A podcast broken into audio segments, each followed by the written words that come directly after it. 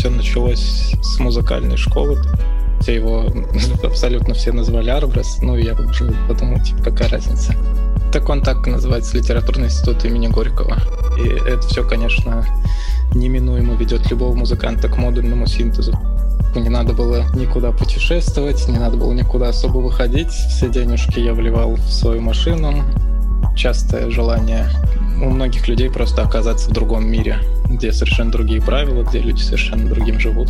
Важна музыка сама по себе, хотя понятно, что она действительно заиграет, когда ее люди услышат.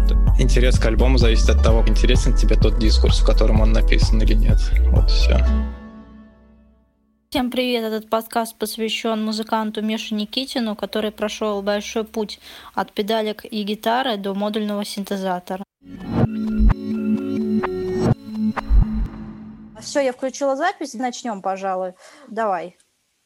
Да, значит, музыка э, со мной, получается, с самого детства. Все началось с музыкальной школы, то есть в этом плане достаточно классическое образование получил. И дальше уже, когда сам еще там, знаешь, лет в 14-15 начал сочинять, все это было в основном на гитаре и с использованием примочек.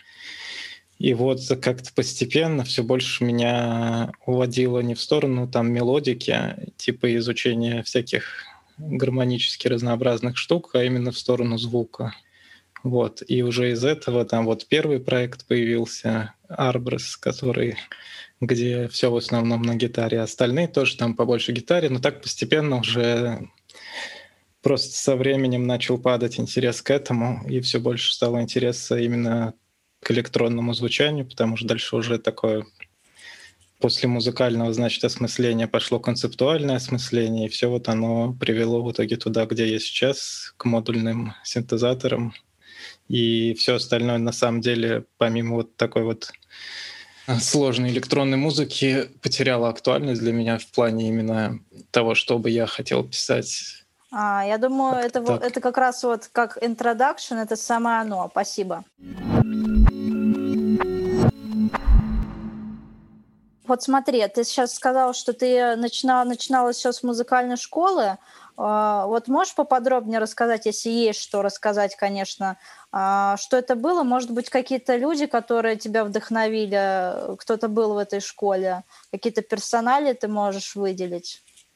Да, но тут э, мне просто очень повезло на самом деле, потому что очень часто когда люди говорят про свой опыт музыкальных школ, это, как правило, связано с какими-то там негативными эмоциями. Да, да. С, э, с дурацкими учителями, с какими-то жесткими правилами. Вот у меня всего этого не было. У меня были замечательные два преподавателя, муж и жена.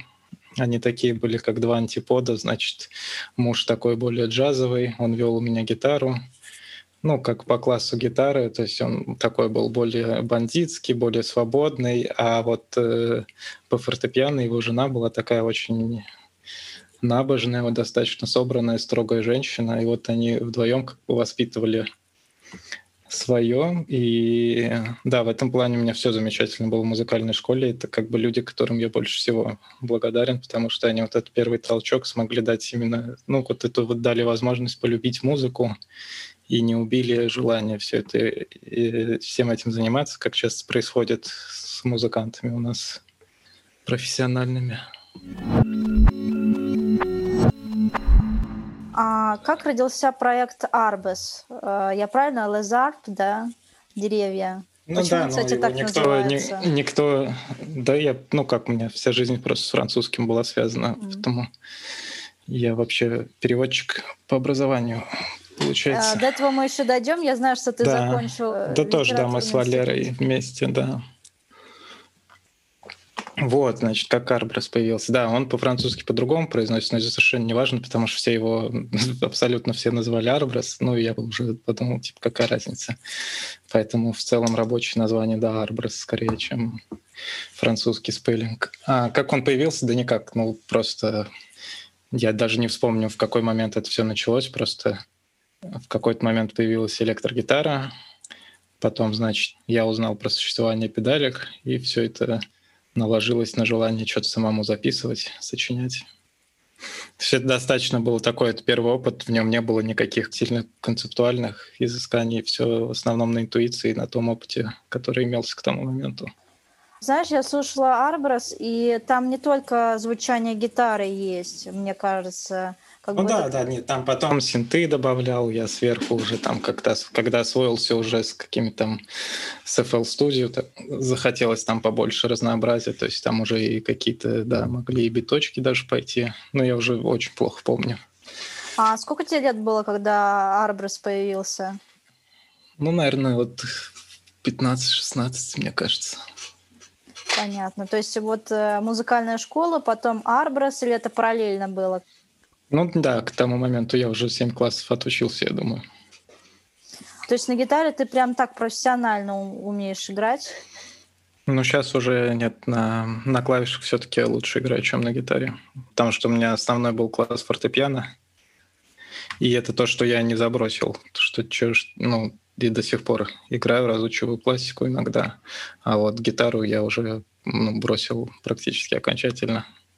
Ну, как бы навык игры есть, конечно, но не сказать, что там что-то будет супер интересно, если я возьму гитару в руки. А никто в семье из родителей не играет у тебя?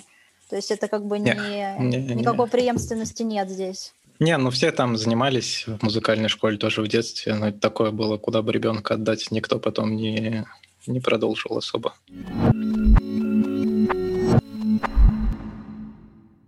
Так, вот смотри, потом ты поступаешь, получается, у нас э, в литературный институт.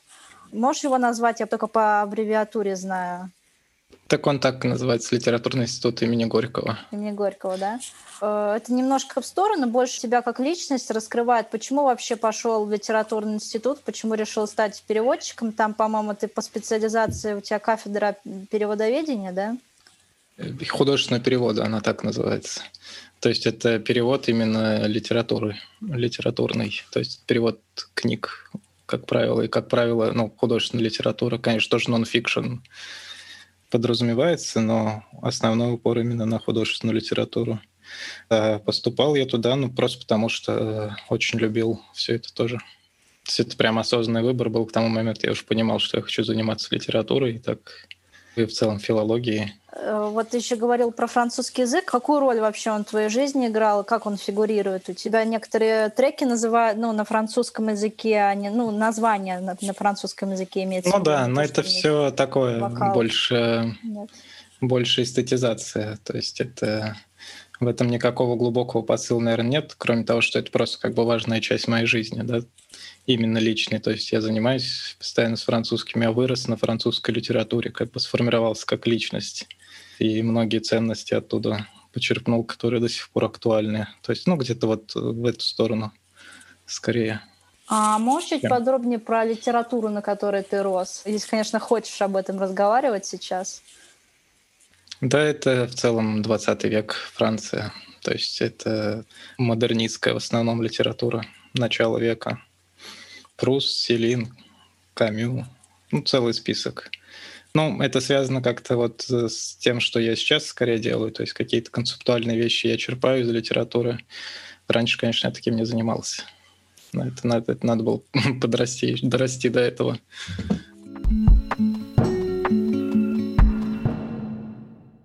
Смотри, ты э, учишься в институте и параллельно уже начинаешь переходить. Вот как ты перешел от гитары, от акустического инструмента к, к синтезу, к модульному синтезатору. Ты правильно заметила, потому что это на самом деле плавный был переход. Это еще в Arbrus было, что какие-то стали появляться синты. То есть сначала это в качестве плагинов именно на компе, к которым ты подключаешь MIDI-клавиатуру, как бы просто звук, он цифровой, и как все больше начинает нравиться этот звук. Потом просто появилось осознание того, что хочется, хочется иметь возможность управлять этим звуком ну, чувствовать его, буквально чувствовать руками.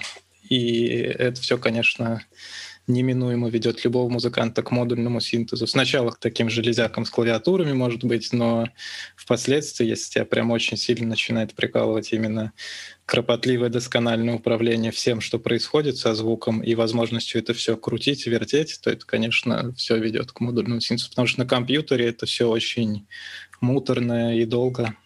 Это заточено под определенный тип людей, связанных там с программированием, которые достаточно быстро все там могут по ходке им разложить. И поскольку человек более такой аналоговый, привыкший ощущать инструменты, все-таки вот решил уйти в модульный синтез.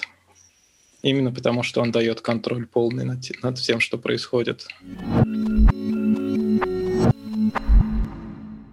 Во время карантина мне интересно, как ты развивался как музыкант во время пандемии, во время вот этого всего кризиса, который происходил у нас?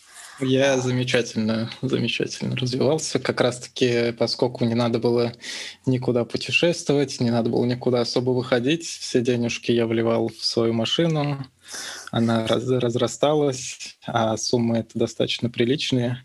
И я очень рад, что была такая вот возможность просто взять и все это сделать, как бы и при этом не, не жить на одних бутербродах. И поэтому, да, в карантин написался последний альбом. Теплица, и, да? Да, да, и было замечательно его писать. Отлично а почему было. замечательно писать его? Это что, какой-то... Потому что, ну, именно, именно из-за карантина, потому что по работе все становилось спокойнее, меньше гораздо учебы тоже, потому что все на дистант перешло, и действительно было много времени, ничего не отвлекало. То есть для тебя карантин это сугубо положительный опыт? Не, не сугубо. Это на, на ментальном здоровье, я считаю, все-таки скатывается сильно людей. Но именно вот в плане Музыкального? В плане творчества, да, в плане музыки э, все хорошо было. Ну и плюс тут еще такой момент, что люди тоже, все люди проводят время дома, и у них больше времени слушать музыку, больше времени как-то внимательнее ко всему относиться, это тоже приятно. Ну, то есть какая-то активность даже возросла в какой-то момент. Там по количеству прослушиваний, про по всему такому взаимодействию. А вообще у тебя еще был э, рэп, ну, хип-хоп проект, который даже, по-моему, Fast Food Music выложили у себя, да? Вроде да, бы. а, это типа авторитетно. Ну, Music. Я, я очень, просто, да, да, как... Я э, очень удивился, да, тогда что они выложили просто. Расскажи ну, немножко да, об этом альбоме. А, я, правда, не помню, о каком именно речь альбоме. Их было, было у меня два просто текстовых альбома. Один назывался «Кто-то в дверь стучит», и он, по-моему, шел под псевдоним Марброс еще. Да-да-да, и его как раз Fast Food Music выкладывал. Ну, это просто было желание высказаться. Э, появлялись какие-то тексты, я понимал, что в поэзию я не могу, а вот хороший текст для именно для музыки могу. И это была такая компенсация определенная желание создавать тексты. Вот, и дальше она продолжилась еще в одном проекте, который называется «Банда геньолей». Тоже там текстовый альбом, вероятная история. И он, мне кажется, вот получше, чем вот Кстати, этот первый, который Fast Food Music. Э, извини, что перебиваю, с банды mm-hmm. Мне очень зашел трек э, «Вагон». Это, по-моему, тизер номер два. Вот прям очень зашел, я прям переслушивала несколько. А, это эти, это эти, которые, которые выходили типа да, до альбома. Ну, спасибо. А... Ну да, то есть вот э, тут, конечно, вот банда Гендиоли посерьезнее в плане и в плане текстов, и в плане музыки. Это именно что вот продолжение того предыдущего альбома и жирная точка на этом всем на самом деле. А вот расскажи, пожалуйста, я, правда, забыла название альбома. До альбома «Теплицы» у тебя в 2019, кажется, выходил еще альбом, да, тоже такой глобальный. Да, Nature Distortions, да. Ну, это да, это тоже альбом, который, он как раз-таки совпал на, на моменте, когда я понял, что хочу писать музыку без слов преимущественно, что я хочу писать танцевальную музыку, то есть это такой концептуальный выбор. Ну, и это такая была вот первая, то есть я уже начал собирать модульник, у меня э, еще была не полная система, но уже что-то на ней вот начинало складываться и вылилось в этот альбом. Но там местами еще много на компе сделано, как он такой переходный. То есть использованием плагинов, да? Ну да, и там в целом много работы, много постпродакшена. Очень Потому что вот «Теплица», там очень мало постпродакшена. Очень многие песни вообще даже лайвом записаны, просто как бы до этого композиционно продуманы. И все, что там звучит, оно звучит, оно звучит, как оно вот звучало именно живьем. А еще я так поняла, что ты любишь путешествовать, по крайней мере, ты был, кажется, в Марокко, да? Да, по восточным странам. Обожаю Восточный ну, Магриб, да, угу. вот это. Тоже, Магриб, тоже, знаешь, чувствуется какая-то эстетика особая. Ну, это в целом, да, на самом деле частое желание у многих людей просто оказаться как бы в другом мире, где другие, где совершенно другие правила, где люди совершенно другим живут. Вот в этом плане Восток мне прям особенно нравится. А, И на музыке это как-то отражается, мне тоже кажется. Потому что я вот так потом на дистанции понимаю, что в каждом альбоме есть какой-то такой восточный, хотя бы один какой-нибудь восточный трек, отсылающий а, к этой а как это эстетике. выражается? Это какие-то вот как можно на модульнике что-то восточное сделать? То есть э, Ну, м, восточная гармония, там лидийский лад, движение по полутонам, это можно на любом инструменте сделать. То есть это вот эта вот атмосфера полудвижения по полутонам. А, Ну, короче, это восточная система достаточно узнаваемая, гармоническая. Там интервалы такие, все их считывают именно как восточные, потому что там такое вот создается напряжение на полутонах, какая-то таинственность. Ну и а, плюс всякие использования всяких там и, и звуков, похожих на их инструмент, то есть каких, каких-нибудь маракасов, там клаков, все такое, тамбуринов. Мы с тобой поговорили о тебе как о музыканте, а занимаешься ли ты как бы продвижением своего проекта? То есть проект существует сам по себе, как-то хаотично плывет, или ты как-то пытаешься себя продвинуть? Я пытаюсь э, по, по тем местам, где, мне кажется, есть мой слушатель. То есть рекламировать, продвигать, отправлять на какие-то каким-то промо-группам, которые, мне кажется, делают что-то похожее. Но в целом мне, конечно, это гораздо менее интересно и гораздо сложнее именно психологически дается, чем само написание, потому что это все такое муторное дело, взаимодействие там. Не, не, не получаю удовольствия от этого особого. А, то есть э, у тебя вполне устраивает, что у тебя такая камерная группа из 200 человек, и ты живешь так, э, как э, такой музыкант-одиночка?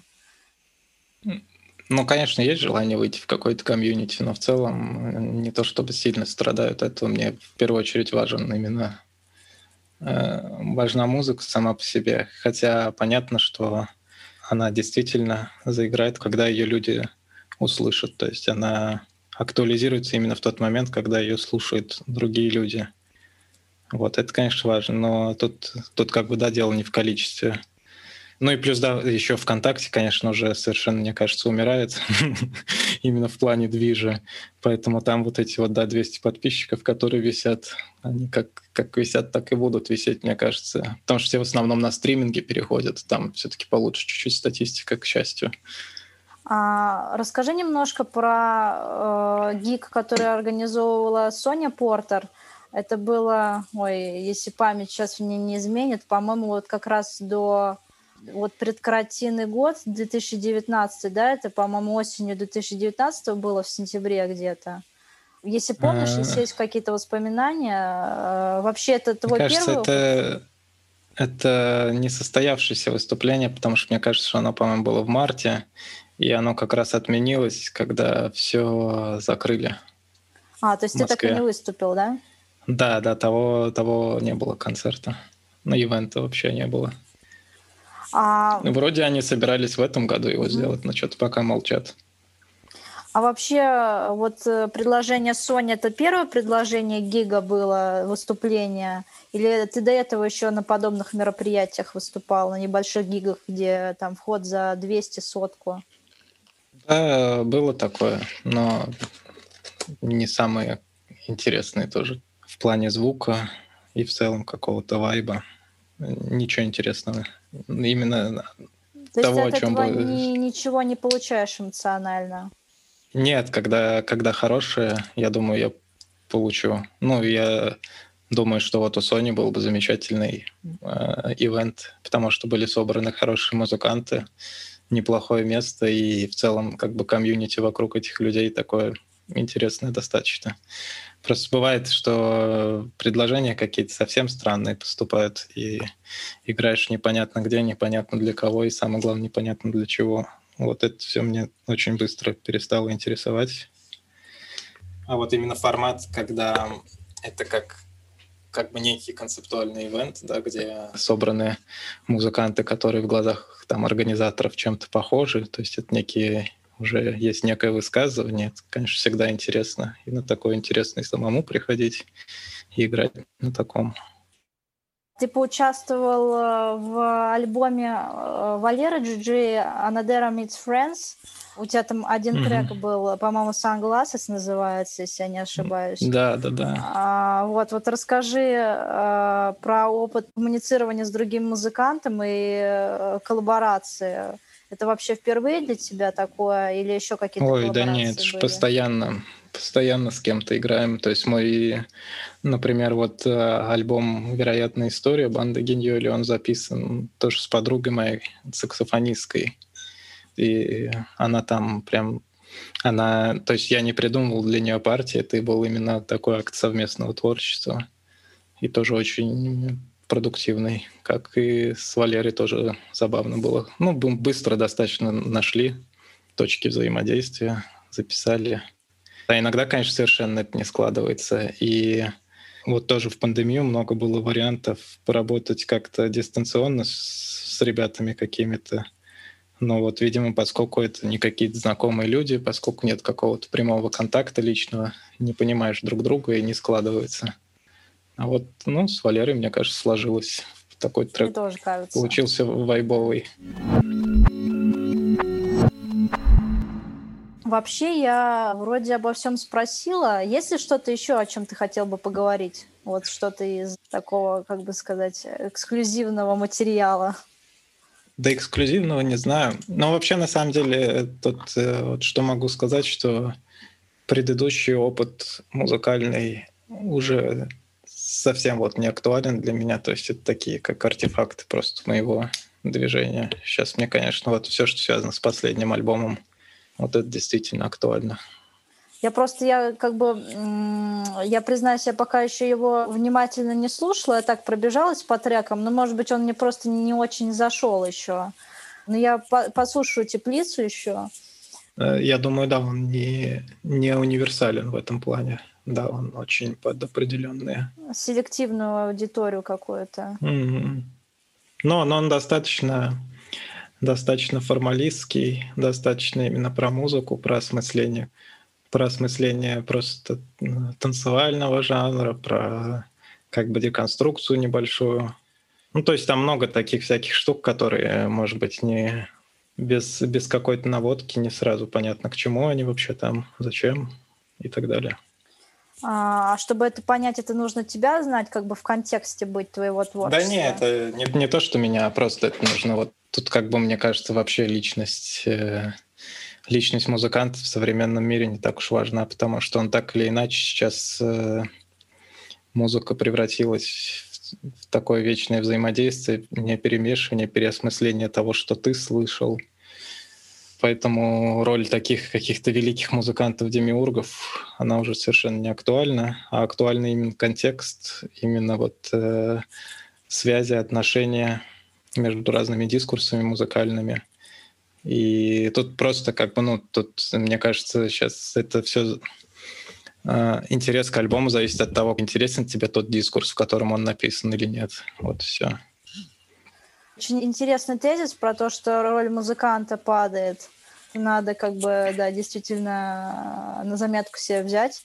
Вот, ну, это то, что в целом со всем э, искусством происходит. То есть, то есть и в кинематографе то же самое. Все великие режиссеры, они все определенно одного поколения, да, которые уже уходят. И как бы на место них приходит множество режиссеров, которые интересны не, не своим каким-то э, языком замысловатым, да, кинематографическим, а именно работой с контекстом и так далее. То же самое в литературе происходит и везде. То есть тут это неминуемые такие процессы. Просто они почему-то всегда до музыки а, дольше доходят, мне кажется, чем с других видов иску- искусства.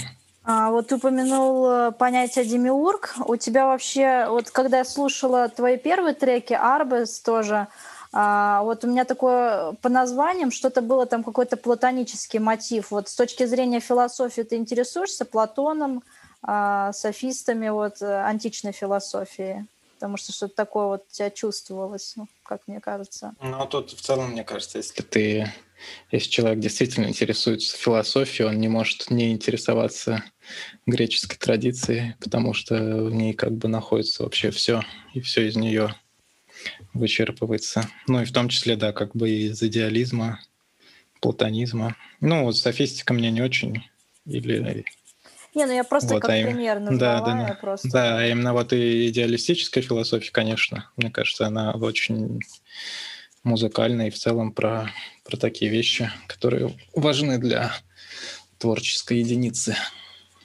Ну, я думаю, что, наверное, все. Не будем искусственно удлинять наше интервью, чтобы оно было таким насыщенным, интенсивным. Угу. Можешь тогда, а, ну, в качестве заключительного вопроса посоветовать э, нашим слушателям какую-то книгу посоветовать и какую-нибудь музыку посоветовать, какой-нибудь альбом той группы, которая тебе нравится в данный момент?